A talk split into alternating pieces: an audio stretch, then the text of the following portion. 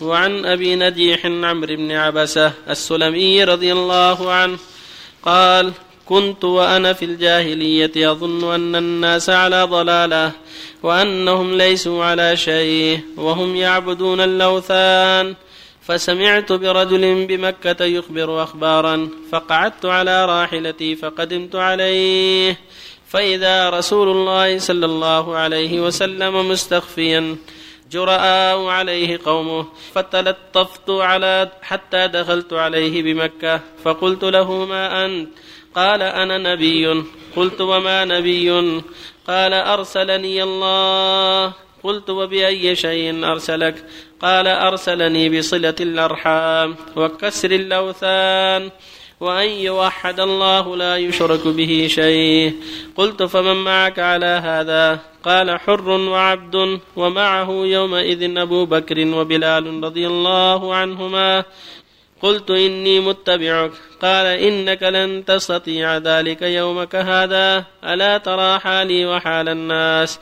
ولكن ارجع إلى أهلك فإذا سمعت بي قد ظهرت فأتني. قال فذهبت إلى أهلي وقدم رسول الله صلى الله عليه وسلم المدينة وكنت في أهلي فجعلت أتخبر الأخبار وأسأل الناس حين قدم المدينة حتى قدم نفر من أهلي المدينة فقلت ما فعل هذا الرجل الذي قدم المدينة فقالوا والناس إليه سراع وقد أراد قومه قتله فلم يستطيعوا ذلك. فقدمت المدينة فدخلت عليه فقلت يا رسول الله أتعرفني؟ قال نعم أنت الذي لقيتني بمكة. قال فقلت يا رسول الله أخبرني عما علمك الله وأجهله. أخبرني عن الصلاة. قال صل صلاة الصبح ثم اقصر.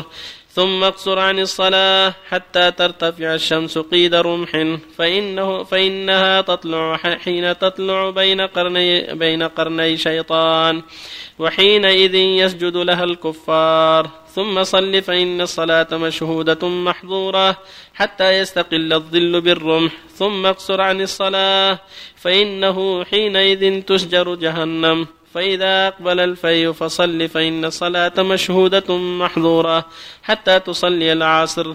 ثم اقصر عن الصلاة حتى تغرب الشمس فإنها تغرب بين قرني شيطان وحينئذ يسجد لها الكفار. قال فقلت يا نبي الله فالوضوء حدثني عنه.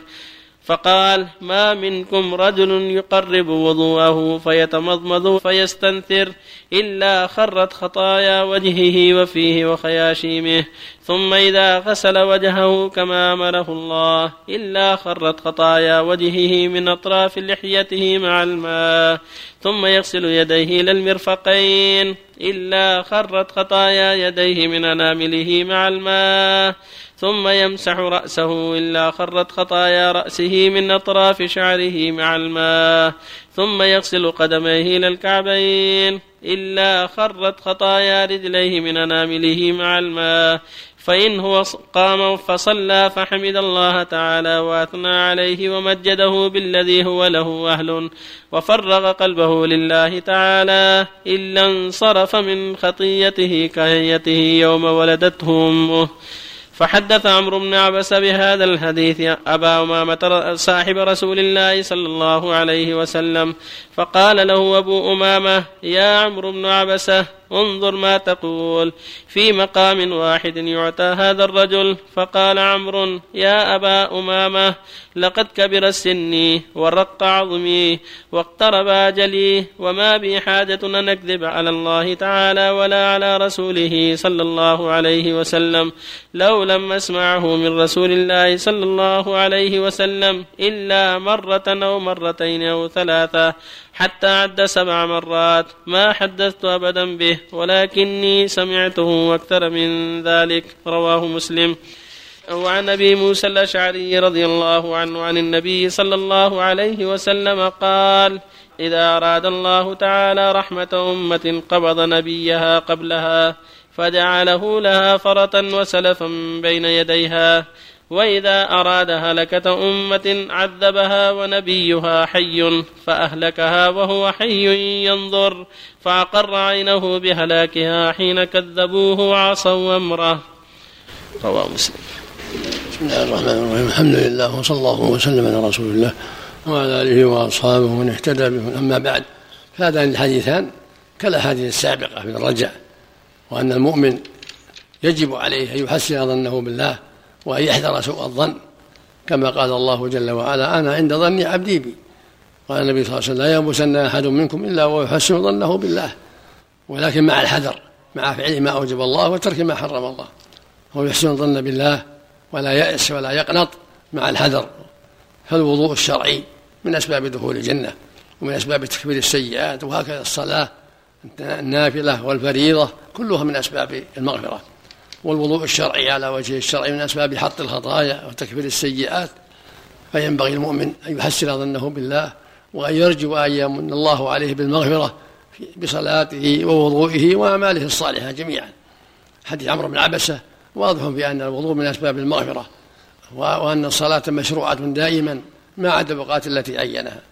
فالإنسان يمسك عن الصلاة في أوقات النهي ويعمل ما يسره الله من الصلاة في الأوقات التي أباح الله فيها الصلاة الضحى والظهر والليل كله كله محل صلاة. يتعبد. وفضل الله واسع. والطهور إذا أحسن كما ينبغي وإذا صلى كما ينبغي مع إنابته إلى الله وتوبته إلى الله كفر الله سيئاته. وقد تقدم لكم قوله صلى الله عليه وسلم الصلوات الخمس والجمعة إلى الجمعة ورمضان إلى رمضان كفارة لما بينهن إذا اجتنبت الكبائر. فالأحاديث يفسر بعضها بعضا. الله يقول سبحانه يخاطب المؤمنين إن تجتنبوا كبائر ما تنهون عنه نكفر عنكم سيئات وندخلكم مدخلا كريما. فالواجب على جميع المؤمنين وعلى جميع المؤمنات الحذر من جميع الشرور والبعد عما حرم الله وعدم الإصرار على المعاصي مع حسن الظن بالله ومع المجاهدة في سبيل الله بأعمال الخير والصلوات النافلة والوضوء والصدقات والتسبيح والتهليل وأنواع الذكر. فالمؤمن هكذا. يساهم في كل خير مع التوبة النصوح مع الصدق في التوبة وعدم الإصرار مع فعل الواجبات وترك المحارم. وهكذا حديث كون صلى الله عليه وسلم أخبر أن الله إذا أراد بالأمة خير قبض نبيها قبلها فيكون سلفا لها وشافعا لها وإذا أراد بهم شرا أهلكهم وهو حي كما فعل بقوم نوح وقوم هود وقوم صالح وقوم لوط وقوم شعيب أهلكوا أنبياءهم أحياء. فأقر بينهم بذلك. وهكذا موسى وعيسى وهارون كلهم أهلكت أممهم وهم يشاهدون. أن يتقر أعينهم بذلك لأنهم عصوا الله وخالفوا أمره فأهلكهم. ونبينا صلى الله عليه وسلم قبضه الله ولم يهلك أمته فهو رحمة لها وسلف خير وفرط خير. فالواجب على الأمة أن تتقي الله وأن تراقب الله وأن تسير على النهج الطيب. تبعا لهذا النبي العظيم عليه الصلاة والسلام ورجاء شفاعته. ورجاء أن يغفر الله ذنوبها وتقصيرها بعفوه ورحمته وبشفاعة نبيه عليه الصلاة والسلام. فإنه يشفع يوم القيامة يقول أمتي أمتي. فيشفعه الله في أمته. كما في الحديث الصحيح أنه يوم القيامة يسجد بين يدي الله ثم يقال له ارفع رأسك وقل يسمع وسل تعطى واشفع تشفع. وهذا المقام المحمود. فيشفع في أهل الموقف حتى يقضى بينهم ويشفع في أمته في دخولهم الجنة. وله شفاعات كثيرة في من دخل النار من أمته عليه الصلاة والسلام ممن دخلها وهو موحد لكن دخلها بالمعاصي. أما من دخلها بالشرك فهذا نسأل الله العافية لا شفاعة فيه. قال الله تعالى فما تنفعهم شفاعة الشافعين قال تعالى ما للظالمين يعني المشركين من حميم ولا شفيع يطاع بل لهم الخلود الداعي في النار. كلما خبت زدناهم سعيرا فذوقوا فلن نزيدكم إلا عذابا نسأل الله العافية. وفق الله الجميع. احسن الله عليك، الشرك الاصغر احسن الله عليكم هل هو يعني تحت يخشى يخشى انه داخل في الشرك الأكبر، ظاهر النصوص انه داخل في الشرك الأكبر، لكن يزول حكمه برجحان الحسنات. إذا رجحت الحسنات وأعطي كتابه بيمينه دخل الجنة. أحسن الله في قول النبي صلى الله عليه وسلم ومن كان له عهد عند رسول الله فهو إلى مدة قبل حجة الوداع. هل هذا فيه دليل يؤخذ منه كقول النبي صلى الله عليه وسلم؟ لا يبقى في جزيرة العرب دينان وقوله صلى الله عليه وسلم. أخرج اليهود من النصارى من جزيرة العرب هذا عام مع المشركين ولا هذا لا خاص. هذا خاص من له عهد يبقى إلى عهده النبي لا ينقض العهد عليه الصلاة والسلام. ومن كان ليس على عهد له مدة أربع أشهر فإن أسلم وإلا قتل. يعني بعد هذا ما في مشركين هذه خلاصة. يجب يجب يجب إخراجهم من الجزيرة ولا يبقى فيها إلا مسلم. الأوصى عند موته لا يبقى فيها إلا مسلم. إذا نجعل هنا الأدلة نعم. على إخراجه نعم. أحسن الله إليك اللاصقة التي يلبسها بعض نساء الزينة لا للدواء. تركها أحوط تركها أحوط. أما إذا كان فيها فائدة فلا بأس. تزين ربها للرجال تصير العين. ما على فيها شيء ما على فيها شيء إلا أن تركها أحوط أحسن. تزرقها أو تعطيها لون ما على فيها شيء إلا إذا كانت للفائدة فلا بأس. مثل ما يلبس المناظر. أحسن الله إليك. غسل اليدين في بداية الوضوء. سنة. سن غسل اليدين. سنة. ثلاث مرات نعم. في أول وضوء يغسلها ثلاث مرات. حتى بعد الاستيقاظ أحسن الله. نعم ثلاث مرات يجب عند- بعد النوم نوم الليل. أحسن الله عليك ما المقصود هنا؟ حينئذ تزجر جهنم؟ حينئذ تزجر س- تسجر. تسجر جهنم. يعني يشتد وقودها. نسأل الله له استعمال الطيب أحسن الله إليك. نسأل الله له نعم. الطيب هذا اللي باعت كولونيا ما يصلح مسكين ما يصلح أحسن الله إليك. المسكر هذا؟ كحول آه، طبيعي يعني إذا كان فيه من مسكر ما يجوز. إذا كان فيه مسكر ما يجوز. والأشجار. بدون حلقة لأنه وسيلة للشر